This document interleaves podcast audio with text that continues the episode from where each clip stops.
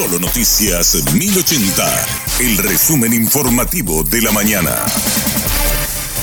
Hola, soy Susana Arevalo y este es el resumen informativo de la mañana. Cuatro personas irrumpieron en la unidad de cuidados intensivos del Hospital Central del IPS y extubaron a un paciente. Se trata de su padre, quien fue víctima de un accidente de tránsito. Así lo relató el gerente de salud del IPS, doctor Carlos Morínigo. Un estado de excitación mística. Ingresaron a la terapia, vulneraron todos los, los controles, fueron para rezarle a su papá y lo extubaron le quitaron el tubo al señor que estaba intubado, moviéndole y diciéndole que vuelva a la vida y todo lo demás. Atropellaron nomás, atropellaron y e ingresaron. Ah, pero que entraron a rezar, una cosa así, ¿verdad? En teoría, supuestamente, ¿verdad? Pero una vez adentro, primero se iban a equivocar de paciente, eso es lo grave, porque no le encontraban y fueron primero contra dos, estos no son, estos no son, menos mal no le quitaron el tubo a los otros dos, Y luego cuando encontraron ya le quitaron y le movieron y vuelvo a la vida y todo eso. Las cuatro personas, dos hombres y dos mujeres, fueron trasladadas a la comisaría 12 de Asunción. El jefe de la sede policial, el comisario Félix Hermosilla,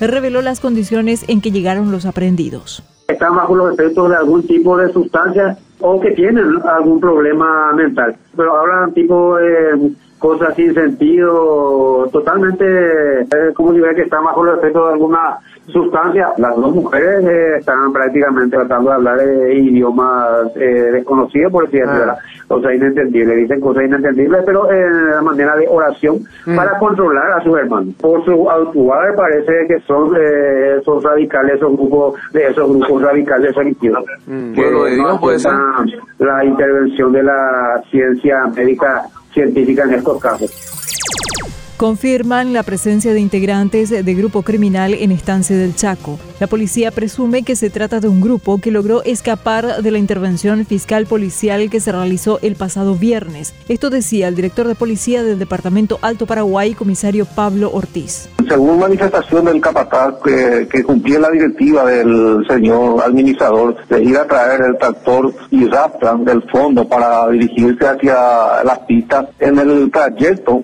fue interpretado por tres sujetos de nacionalidad aparentemente brasileño por el acento portugués que tenía. Esto nosotros presumimos de que sean los mismos que se habían jugado en el día del, procedimiento, que pudieron escaparse del tinglado e internarse en la selva. Estos mismos son los que supuestamente salió al tractorista y le amenazó que se retiren todos ellos del lugar, que, que deje así como está y que ellos se retiren del lugar. Le amenazó de que eh, si no cumple van a volver y van a quemar todo su establecimiento y demás cosas. Entonces, pues le, liberó nuevamente y ellos se internaron nuevamente en el monte. La policía desplegará un contingente hasta la zona para garantizar la seguridad de los trabajadores del establecimiento.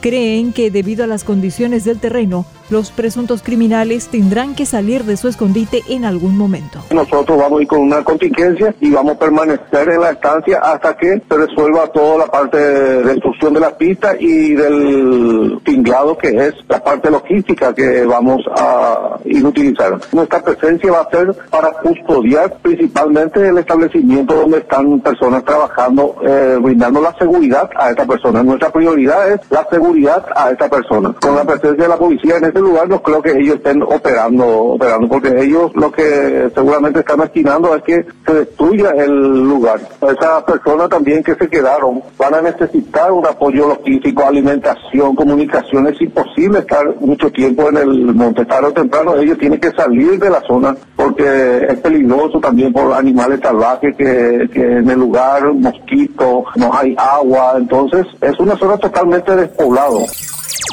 Una niña de solo 10 años fue abusada y quedó embarazada. La pequeña tuvo que llevar el embarazo a término y fue sometida a una cesárea en un centro médico privado de Ciudad del Este. El supuesto autor es el padrastro. El caso es investigado por el fiscal Carlos Mercado, quien relató que la denuncia fue hecha por los médicos de la Unidad de Salud Familiar de Abaí, departamento de Caazapá. Y la doctora al notar que estaba embarazada y por la edad misma de la misma activó los protocolos, comunicó al Ministerio Público y la derivó inmediatamente al Hospital Regional de Caazapá. Ahí se le realizaron los estudios y nosotros iniciamos la investigación. En un primer momento, al ser abordada la nena por los psicólogos del Ministerio Público, ella manifestaba que el autor del hecho eh, era que, que tenía un novio, dio como nombre un tal Luis, no quería dar el apellido ni la edad del mismo y dijo que fue producto de su gusto, así textualmente. Y esta misma versión también sostenía la mamá que conocía al tal Luis, pero que, que ella no sabía que ya tenían relaciones sexuales. Con la ayuda de sus psicólogos es donde la nena después comentó que, que realmente de quien quedó embarazada era su padre.